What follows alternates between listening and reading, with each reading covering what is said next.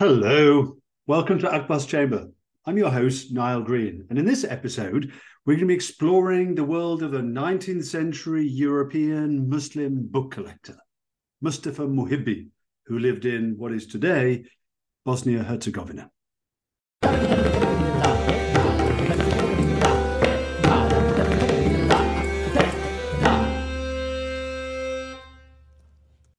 Muhibbi wasn't a famous man, neither in his lifetime nor today. But he was, or at least he posthumously became, a very important figure. And he became very important because of his collection of books, and crucially, because that collection of books, his library, survived intact. That's an incredible rarity.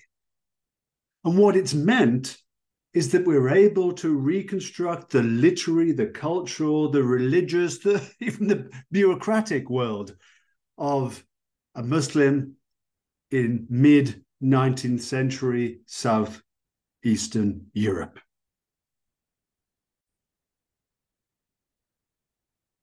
Muhibbi's library opens up for us not only a world of Islamic law and mysticism, two of Muhibbi's key interests as an Ottoman judge, but also of magic, astronomy and astrology, medicine, and crucially, multilingualism. This is a library with manuscripts in a range of languages, which were alive in Southeastern Europe in this last phase of Ottoman rule. Leading me through this world is Dr. Tatjana Paić Vukić. She is Senior Research Fellow at the Archives of Croatian Academy of Arts and Sciences in Zagreb, Croatia, where she's also been teaching Arabic for the past 30 years. And she's the author of a book about Mustafa Muhibbi and his library, which was first published in Croatian in 2007 and then was published in English in 2011 as The World of Mustafa Muhibbi, a Kadi from Sarajevo. Hello, Tatjana. Welcome to Akbar's Chamber. Hello, Nile. Thank you for inviting me. Oh, it's an absolute pleasure. I'm so looking forward to our discussion today, drawing on your on your really fascinating book and talking about and around the the world you've opened up from your book. We're going to be discussing a a 19th century European Muslim book collector by the name of Mustafa Muhibbi. And we'll be using him and especially his library to explore the religious, the cultural, the literary life of Muslims in Bosnia, in Southeastern Europe in the first half of the 19th century. And specifically, we'll really be talking about the, the book world, the literary world, the intellectual world of Sarajevo. So, in for people of a certain generation, certainly mine, former Yugoslavia, but in Muhibbi's time, Muhibbi died in 1854. This was still part of the Ottoman Empire, as it would be for another 25 years after, after his death. So, can you start us off, Tatjana, by introducing us to this world, this late Ottoman world, in which Muhibbi lived, and its socio political, but also its cultural dimensions? Uh, yes, as you said, Mustafa Muhibbi lived uh, in the first half of the 19th century in the Eyalet, which is province uh, of Bosnia, uh, and it was the westernmost province of the Ottoman Empire. I would just say several words about um, uh, the previous period. Bosnia was uh, conquered by the Sultan Mehmed II in uh, 1463. It was only 10 years after the fall of Constantinople. But uh, the process of establishing Bosnia as an Ottoman province lasted until the end of the 16th century when the Eyalet of Bosnia was established, and it included also Herzegovina and uh, some parts of today's Croatia and Montenegro and Serbia.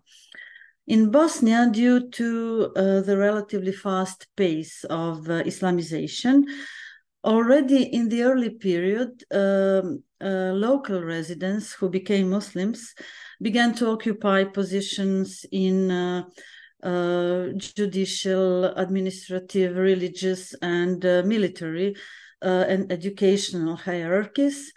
And over time, there was less and less need to appoint persons from other parts of the Ottoman Empire. So the majority, uh, the huge majority of the inhabitants were uh, South Slavic people who were South Slavic origin.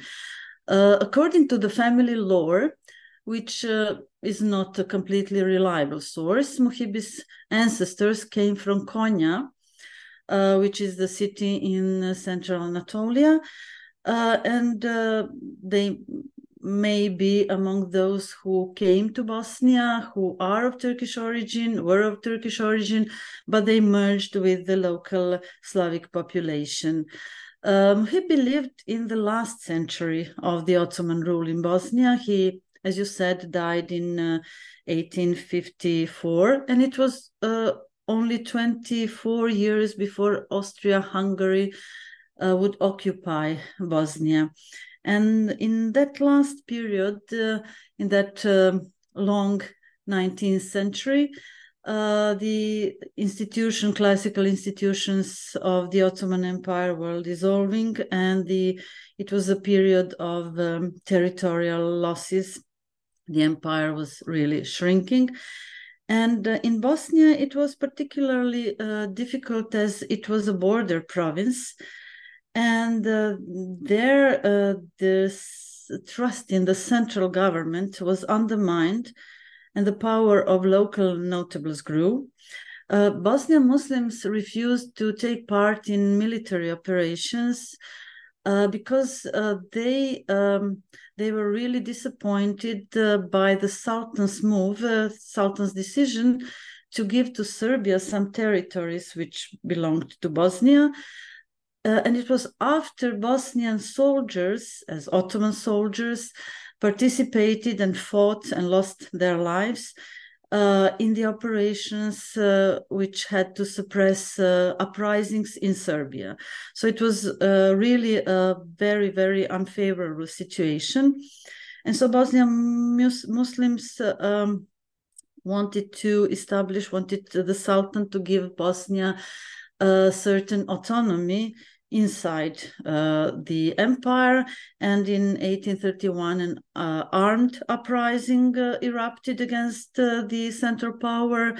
Uh, but uh, the the rebels um, lost in the next year, and uh, Mustafa Muhibbi did not play any distinguished role in these uh, events. Um, uh, uh historical sources do not mention him, but there are some notes in his uh, notebooks regarding uh, the then events.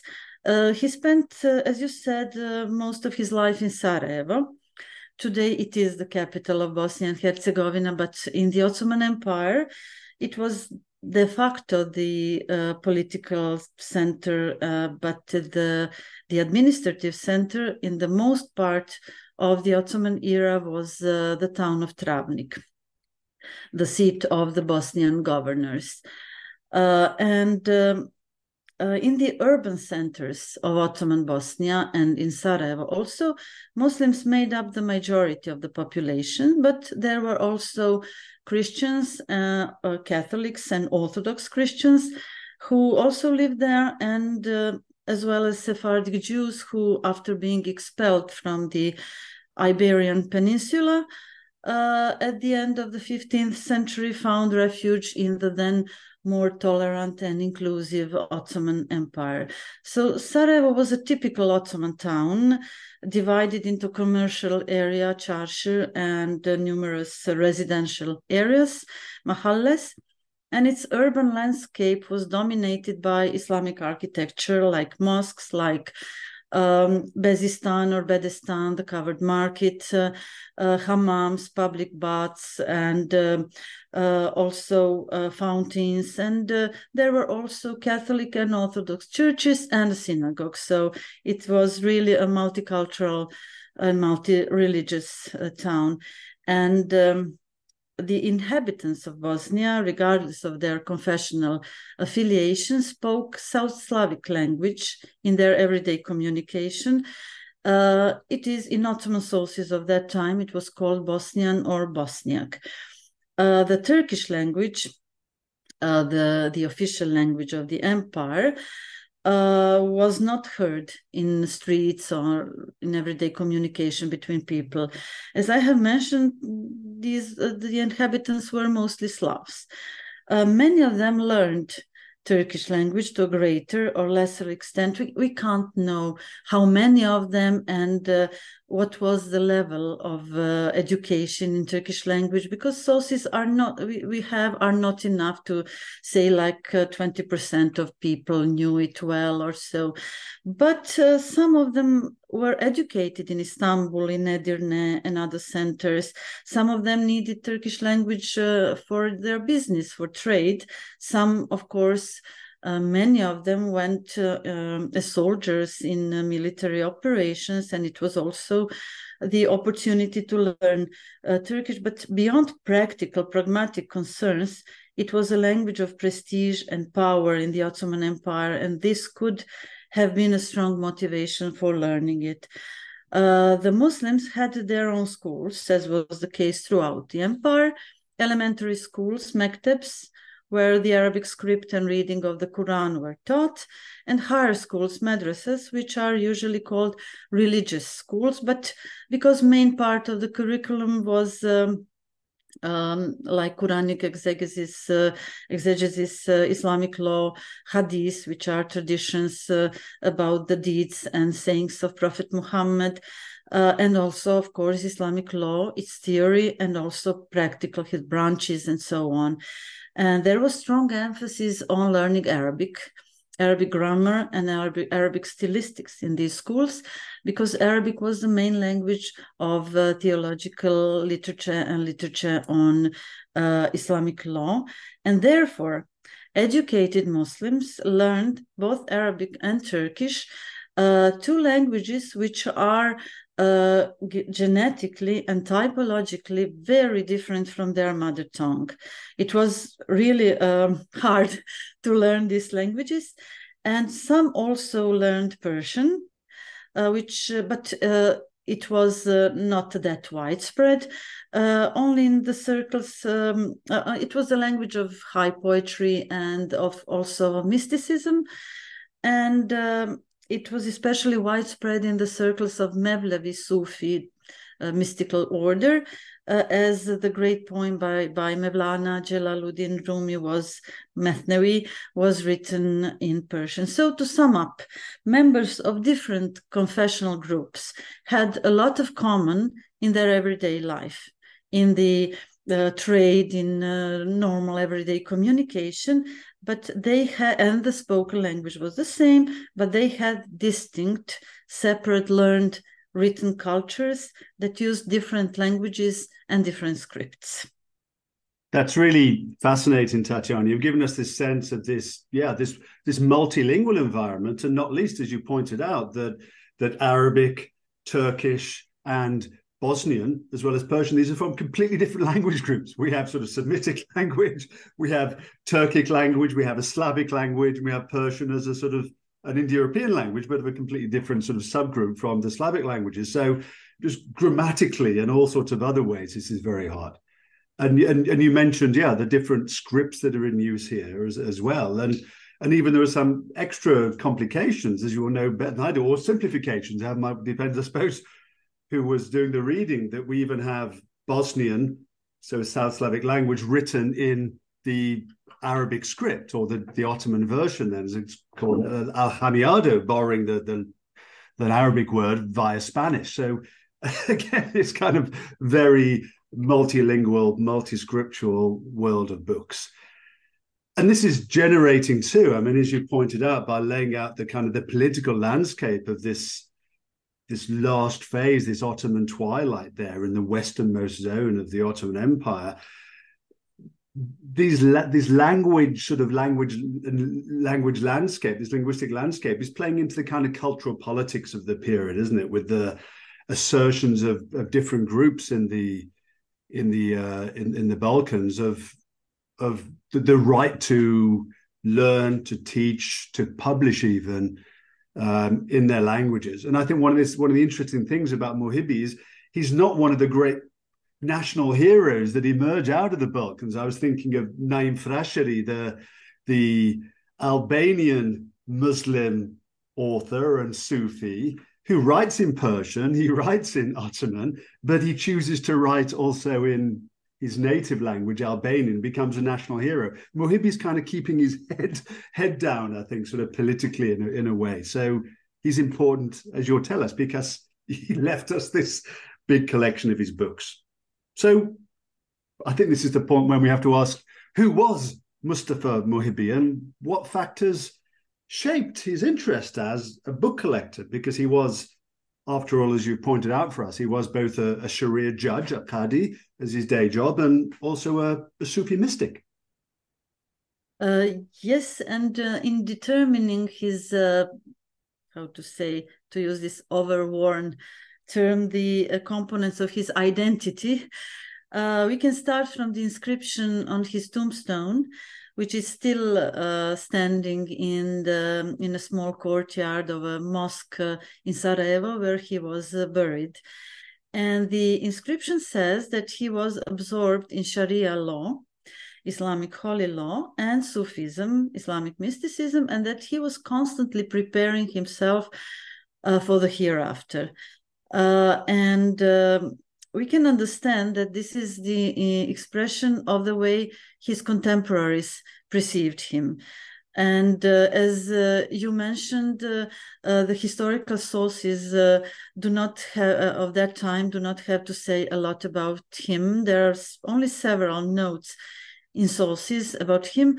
I wouldn't say that he had his head down in a way. It was he behaved the way it was uh, normal at that time uh, in a way that he still uh, perceived his, himself as a Bosniak, of course, but, but also as an Ottoman subject and an Ottoman uh, bureaucrat in a way. Ottoman, um, he was in the Ottoman judiciary and administration.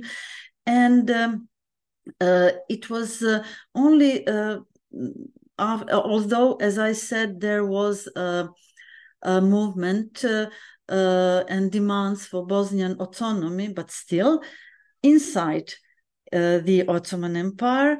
Uh, it it it is the the period before national, uh, really um, before defining like national uh, uh, nationalities in Bosnia. For example, Catholics at that time they would never say as today that they're Croats. They were Bosnians Catholics the same with Orthodox people. So um, uh, it was the period when it was too early to say, uh, I'm Bosniak and my language, and I will only write in my language. But uh, yes, it is interesting uh, what you said that they wrote. Uh, in their language, but in a bit uh, um, adapted um, Arabic script.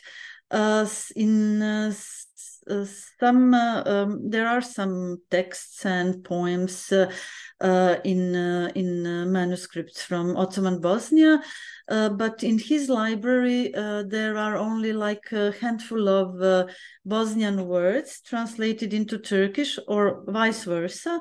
And what is interesting, they're mostly names of plants. Uh, which means it's something connected to his everyday uh, life in which he used his Bosnian language, of course, when talking with other people about plants or about uh, healing and recipes and so on. So, uh, to return to his uh, judicial career, he uh, was a Qadi, which uh, uh, is usually translated as Sharia judge, but we, we can say something about it later. So it means that he belonged to the class of ulema, uh, religious scholars and experts in Islamic law, but this designation is an umbrella term. Uh, and uh, there are members of ulema who are not well educated, who served as uh, like lower ulema, served as, uh, for example, imams, prayer leaders, uh, or preachers in in the mosques.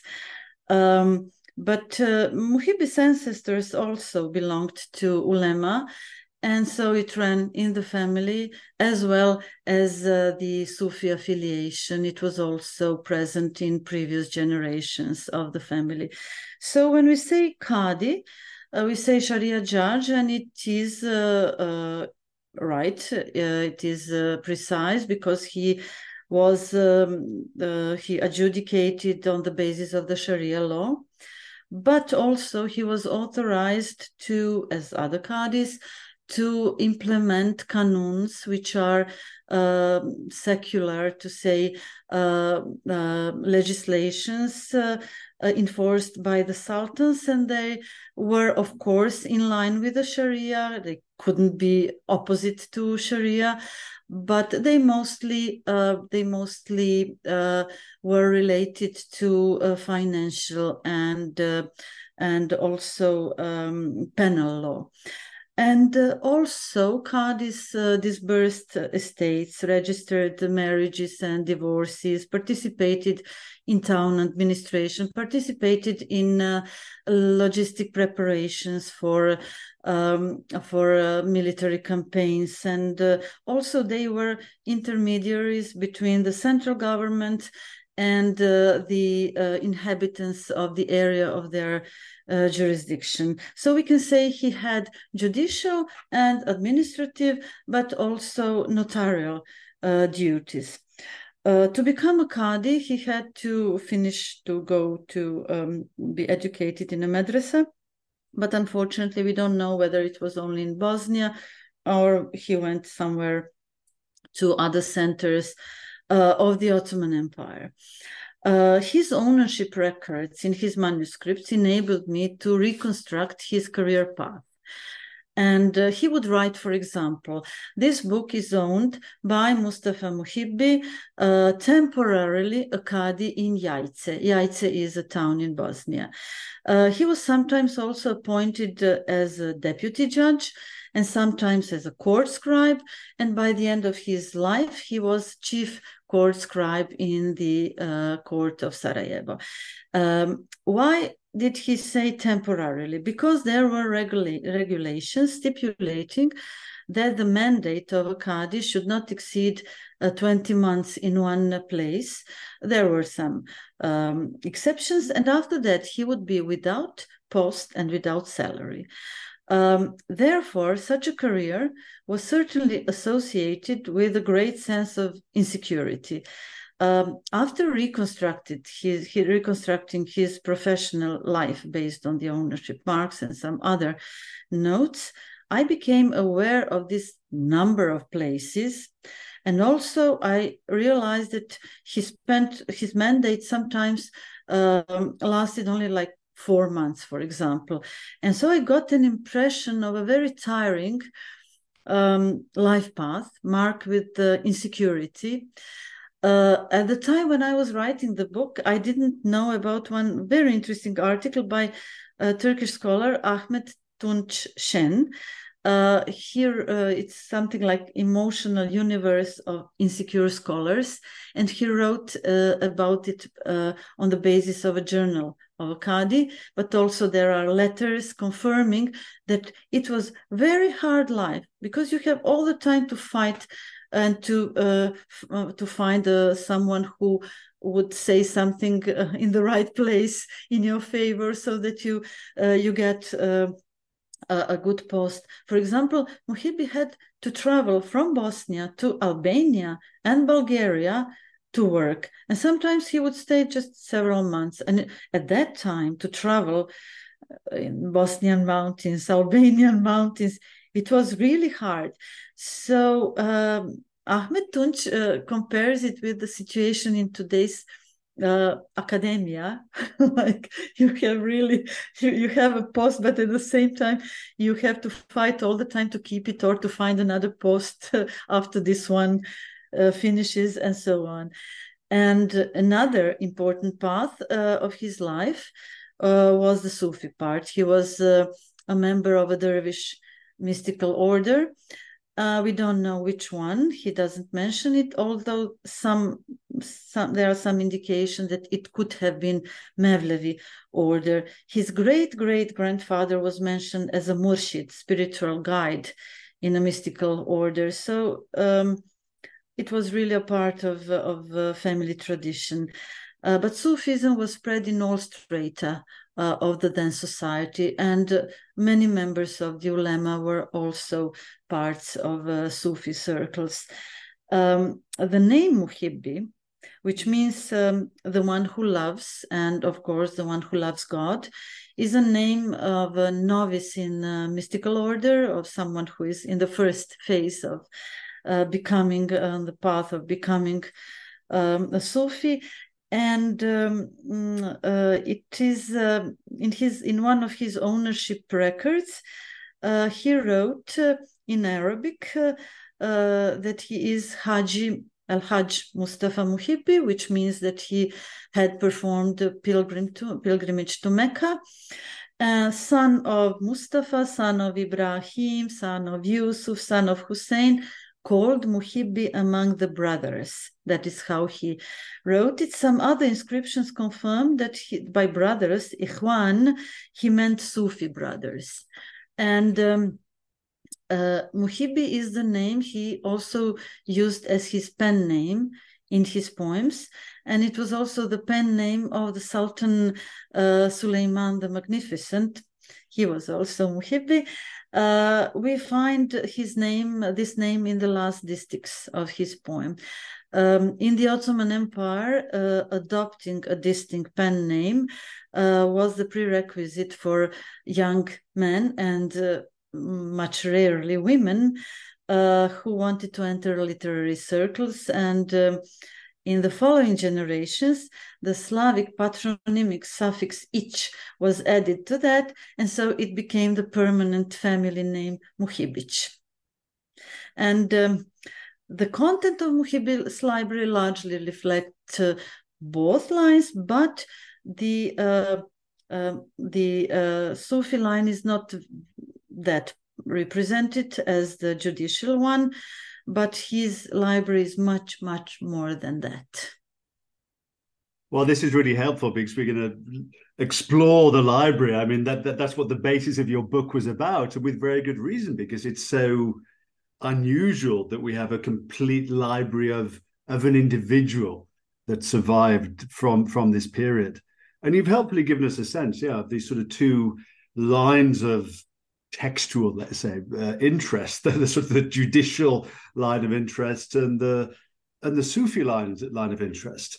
And I think it's it, it might be worth sort of emphasizing the, the point too that in this period, Sufi Islam, Sufism within the Ottoman Empire, this is entirely orthodox. I mean, even the, the last effective Ottoman emperor, Abdul Hamid II, somewhat a few years after Muhibbi's death, he comes to power, but he is really pushing the Sufi orders as the, the essence of the official, let's say, Orthodox Islam of the empire. So that Muhibbi is a Sharia judge and a Sufi and an Ottoman bureaucrat, this is an entirely natural combination, and not least this link to the to the Mevlevis, as you said, the order founded by, or at least founded by Rumi or his his sons, which again was deeply built into the Ottoman Empire, not least then in, in southeastern Europe.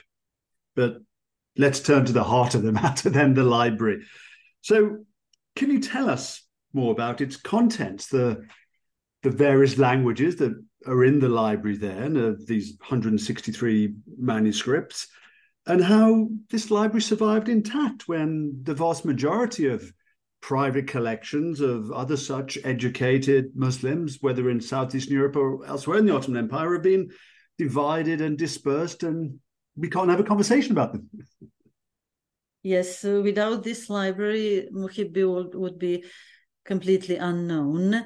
So I'm very happy that I had uh, the opportunity to, you know, to wrestle some uh, uh, uh, an individual from oblivion, and I think it was worth doing that. And um, the first, I would like to say that when we speak about his library, we are talking about um, uh, manuscript books. Uh, there were in the in the family library there are also some printed books but uh, we do know not know which uh, member of the family purchased them uh, so it is quite well known that um, uh, the first official printing press with Arabic letters was established in the Ottoman Empire in Istanbul in 1727 but uh, the um, manuscript books persisted well into the 19th century. Uh, the library of the Muhibich family, uh, I say family because I will try to say what was Muhibbi's and what was um, um, the other part contains 164 manuscript books, but many of these books uh, com- uh, comprise more than one text. Uh, in modern scholarship, they dub it, uh, we dub it multiple text manuscripts, sometimes even dozens of, of different texts. Sometimes in one volume, you can find texts uh, from uh, one discipline and sometimes texts from completely diverse uh, fields of uh, knowledge. Therefore, the total number of texts in this library is much, much higher. And uh, we know for sure that Muhibbi uh, uh, purchased uh, at least 80 books because they bear his ownership records or some uh, annotations that can, be uh, certainly connected to him. but we can speculate about the remainder of the library. But in case he had like 100 books, it's also a huge, li- a big library for the then standards uh, having a hundred of books, that means you are the owner of a large library and for uh, not only in province, in Istanbul also in private libraries, such was the case. But uh, uh, of course, uh, in Istanbul there were much, much uh, bigger libraries uh, owned by the dignitaries and high members of the ulema hierarchy, but in Bosnia, of course, um, the the there were not uh, people were not that wealthy, and so a hundred of manuscripts is a big library. Uh, uh, and also his uh, grandson, his grandson bought some books. He lived in Austro-Hungarian times in Bosnia, but he uh, he had a good command of Arabic and Turkish and uh, he was an intellectual who lived in two worlds still in a way in ottoman culture but also he knew german and he was participating in that uh, austrian bosnian culture um, um, had books in Arabic and Ottoman Turkish, of course, and only several in Persian. And this is the normal situation in the Balkans. For example, I work in the uh, library uh, in an archives with the uh, 2,100 manuscript books from Southeast Europe and we have about uh, 100 manuscripts in Persian. This, this was normal. As I said, it was limited to uh, a min minority of very high educated, educated individuals. Uh, after examining his library, I concluded that unlike some contemporary Qadis in the period of decline, uh, who had poor education, um, some sources from that, that period confirmed that there were Qadis who were not capable of really understanding books in Arabic and Turkish. For example, uh, the, uh, the author of a chronicle of Sarajevo from the second half of the 18th century, Mullah Mustafa Basheski. He wrote uh, uh, obituaries, necrologies of the Sarajevan uh, inhabitants of Sarajevo. And uh, sometimes he would add, for example, this person uh, uh, was capable of reading Turkish books, which means that it was quite rare at that time. so, still, we can't say uh, uh, anything decisively about the level of the knowledge of Turkish in that period. Uh, and uh, so he obviously uh, read these books. He would write something in the margins. He would, uh, for example, um, write in his um, in his um, notebooks, uh, uh write some, uh, for example, um, mm, excerpt, excerpts from the books he read, and so on. But this library is much more than judicial part. Uh, he had works on Arabic grammar, Arab uh, dictionaries, works on versification, logic, history, uh, geography, and medicine. Medicine was very important to him, of course, at the time when uh, there were no uh, hospitals and uh, qualified, much qualified doctors. People would, of course, collect knowledge on healing from old parts and all sides and all texts.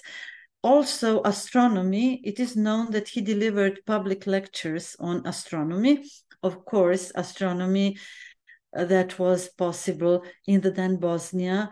Uh, it was practical astronomy, mostly oriented to the, uh, mostly originated from the need to determine the time of prayers and the beginning of the new month and so on.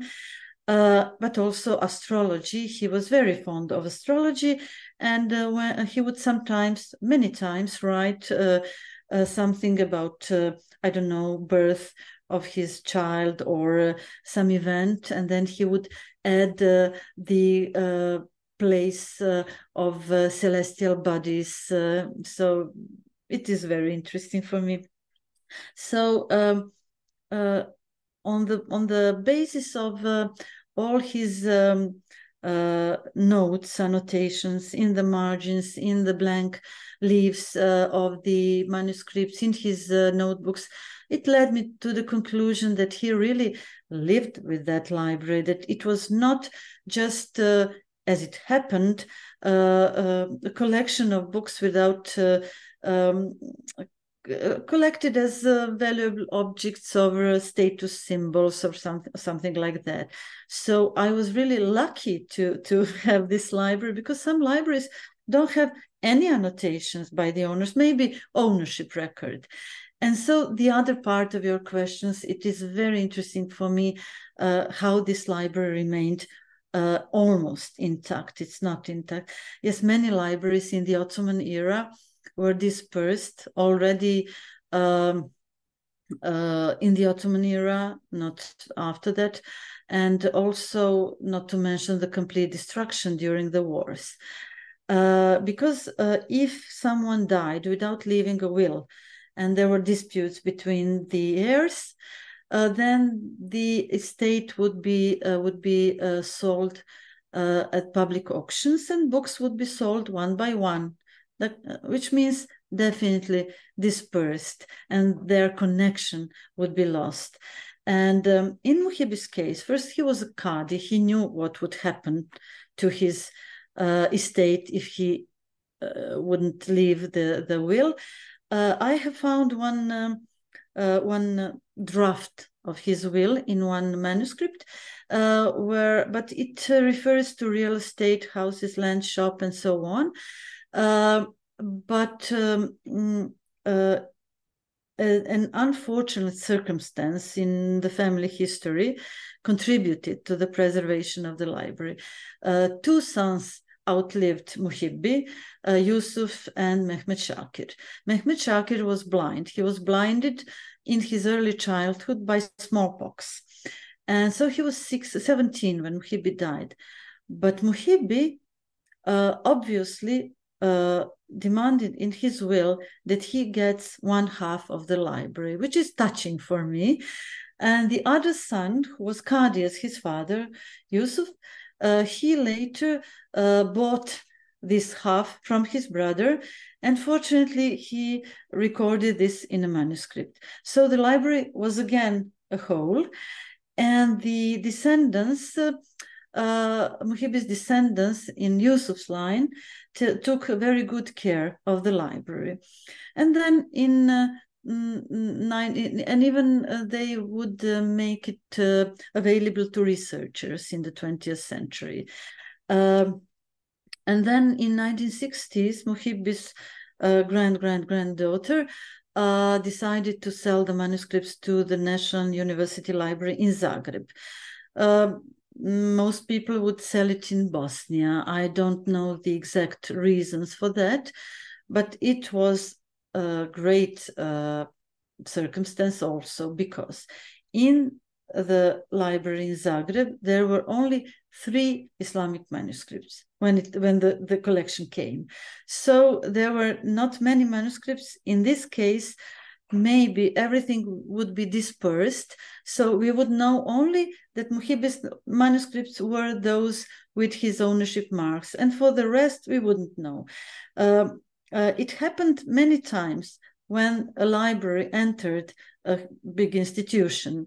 If the person is in charge did not uh, write down for every manuscript the, the provenance, and it was often the case that it was omitted, then you you will never know which manuscripts belong to to one person and also uh, in 1992 in the first year of the war in bosnia uh, a shell um, hit uh, the room in the house of Muhibic family where the manuscripts were had been before they were sold to Zagreb. So it was completely burned uh, down, and uh, several manuscripts which were there were also burned. So the uh, um, the library is not completely intact. And also, I have found uh, several manuscripts with Muhibbi's ownership mark in the Gazi Husrev Bey Library in Sarajevo and in uh, the state uh, in the archives of Sarajevo. And so, how did they come there? Uh, they were sold or donated uh, with the, the whole uh, library of a person. It uh, uh, could have been the family or the person to whom Muhibbi or some of his grandchildren borrowed, um, landed, landed, landed, okay, the manuscript, and the manuscript was there, and it came that way to the big institution. So apparently, we had a whole series of circumstances, some of them really tragic, but in the end, the library is there. And as I said, it's not just one library, it's a library full of uh, surprises and uh, really nice, uh, um, how to say, um, I don't know, a lot of uh, uh, sources that I really didn't expect to find. So every day was, well, a surprise.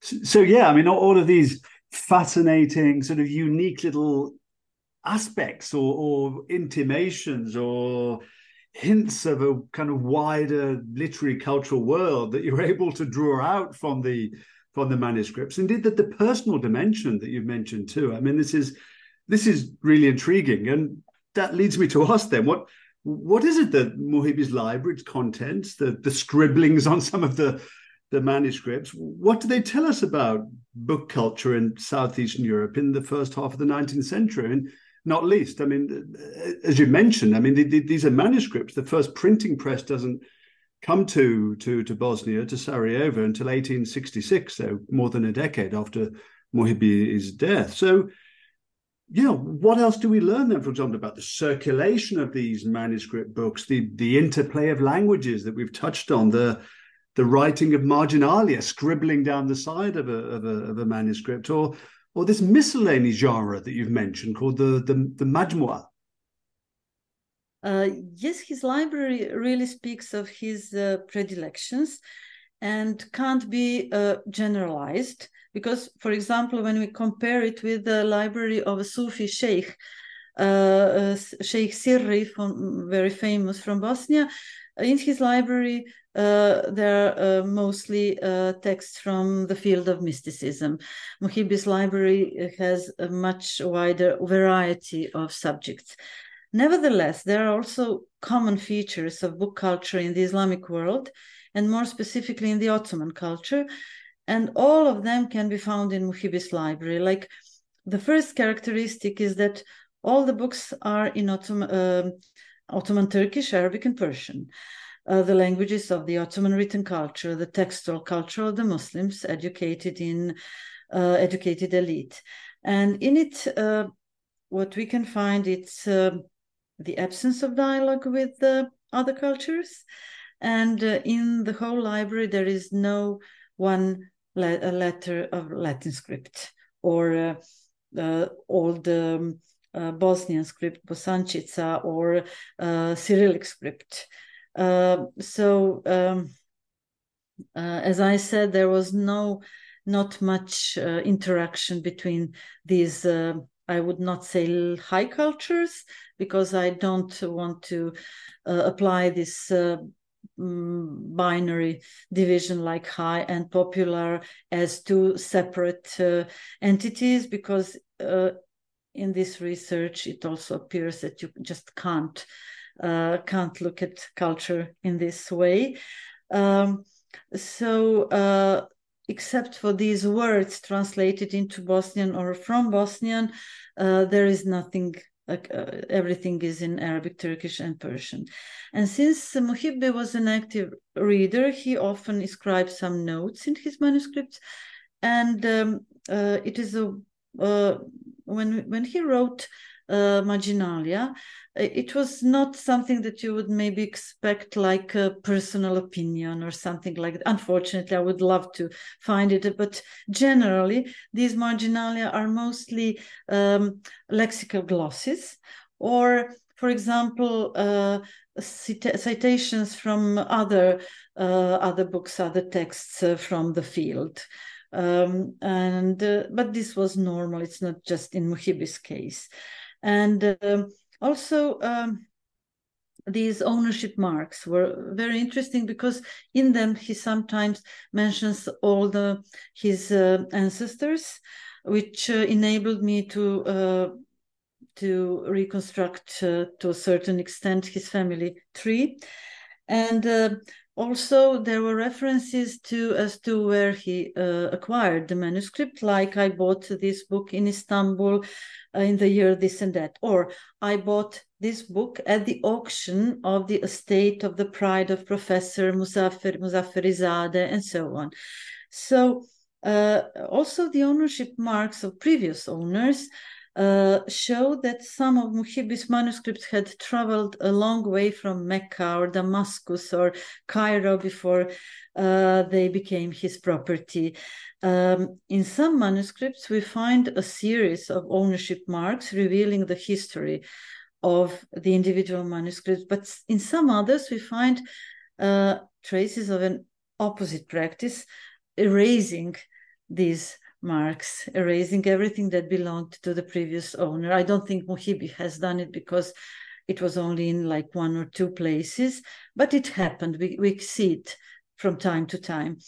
Um, aside from purchasing books, Muhibbi also tried his hand in copying because uh, he wanted to have some texts in his library and he uh, couldn't find it maybe in the market. So he took the book from someone and transcribed it, uh, copied it.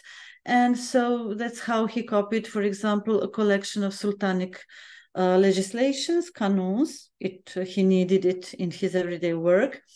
He also uh, copied uh, uh, fatwas, the legal opinions issued by jurisconsults, muftis, and um, also in one manuscript he copied both uh, uh, texts from uh, law and from medicine. Medicine is also as i said favorite field. And then he would add the colophon the last part when you when a scribe copies something he adds colophon and he would say like uh, copied by a humble one who is in need of the mercy of the Almighty God, Mustafa Muhibbi, the scribe in the court, and so on. So, uh, um, uh, the most abundant in records are his notebooks. Uh, they're called majmuas. Uh, it's the Arabic word word majmua, and uh, the Turkish is majmua, and it means collection. And uh, I would say miscellaneous, but uh, in modern scholarship, uh, they say no, no, no, it can't be. This term is um, uh, now not very. Um, uh, I don't know why, because uh, miscellany can can refer to the variety of texts, but also that the manuscript was composed from different units and then uh, bound in uh, one book. But I, I would say uh, personal notebooks. It's it's good enough for me. Muhibbi had three notebooks, uh, uh, which were completely his, and several others which he uh, bought at the estate of deceased persons, at auctions of deceased persons' estates and uh, that also makes relative the use of personal. So you know when you have diary you don't want it to be to be sold like that. But mejmuas are not diaries because there is not no systematic uh, uh, writing about uh, the events. Uh, they're not autobiographies uh, they have a variety of contents but I think they can be uh, perceived as a kind of ego documents because although there is no or very rarely uh, an I in them, everything that is inside testify uh, for the, to the predilections of the person who decided to who uh, who deemed worth uh, some contents worth mentioning and worth keeping and so in Muhibbi's Majmuas, we find excerpts from the books he read, copies of court documents, uh, lists of his debts. Uh, at the beginning of his career, he was not very wealthy, so he had to um, to um, borrow some money. But to, to, the end of his life, by the end of his life, he became quite wealthy. And then um, uh, records of events such as earthquakes, floods, uh, fires, uh, uh mostly calamities, plague, etc. Uh, also, the executions of some persons after the riots, records on uh, births and deaths, mostly of his children. And that is how we know that he had not less than 10 children. And most of them died in a very early age. Then there are um, many of his uh, family number, uh, members died of plague. Uh, then there are sayings, ayats from the Quran, supplications, prayers, etc. Uh, diverse advice for, for protection in general. Then protection from disease, uh, protection from uh, theft, for example, and also medical advice but some of them belong to the field of uh, herbal medicine, some to the field of theurgical medicine, and some to completely magical practices. There are instructions for divination also. And um, mm, in this uh, part, like magic, like uh, um, uh, different kinds of superstition like uh, advice how to make people who sit together see each other's without heads or things like that. And also records of some uh, uh, strange and wondrous uh, uh, events uh, like a child who was born without eyes and without I don't know with things like uh, he says that it happened he never says that he saw it.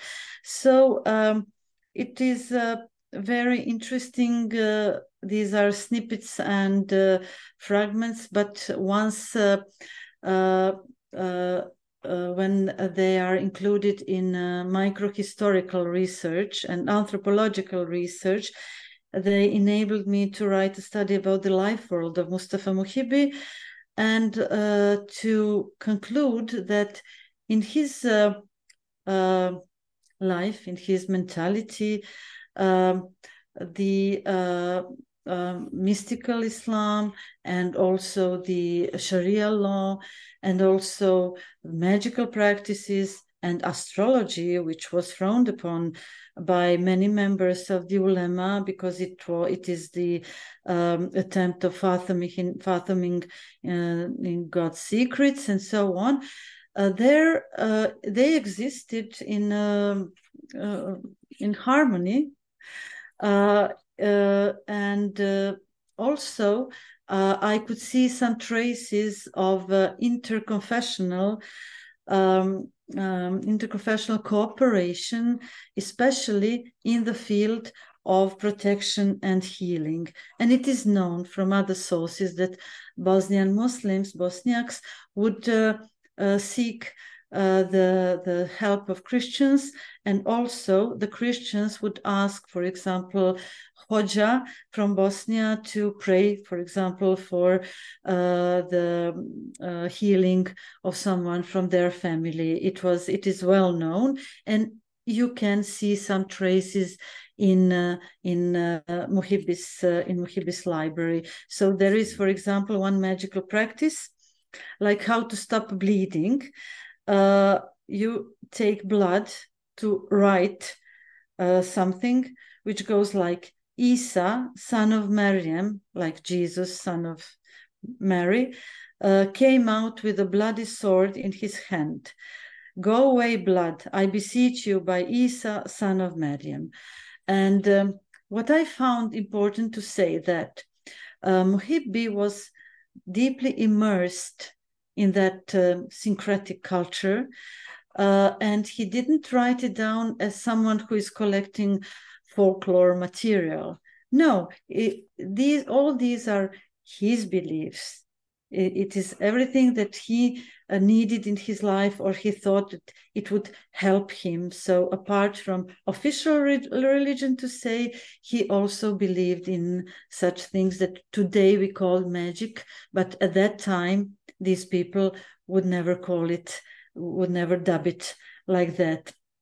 Uh, and he never, of course, uh, uh, separate something like this is this is from uh, uh, popular culture this is from high culture. So i think that also this shows that we shouldn't uh, really uh, research cultures in that way. Well this is altogether intriguing Tatjana and, and really eye-opening Muhibbi is clearly a, a, man of many parts with some curious interests, but as you pointed out, these were interests that were an integral part of being a Bosnian Muslim in a kind of multi-religious setting in, in, in, in his lifetime. And you've also touched on one other aspect of, of, of Muhibbi's life as a sort of man of letters, that he also wrote poetry. He's not a famous poet, but still, he wrote poetry. It was the kind of thing you, someone like him would have done. So, as we close, can you give us a sense of the of the poems of this late Ottoman European Muslim man of letters? Uh, yeah,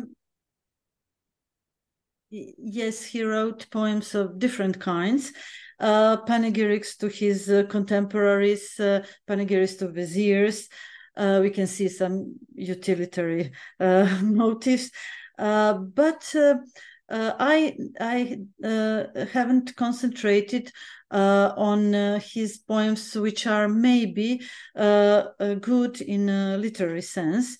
What was interesting for me were those poem, poets poems which uh, testify, which uh, talk about his uh, everyday life, for example, or about some exceptional events. Uh, for example, um, or, or also about some persons, because uh, it, it was only one poem about the death of his son Ahmed that uh, informed me that uh, he had a son named Ahmed who died young.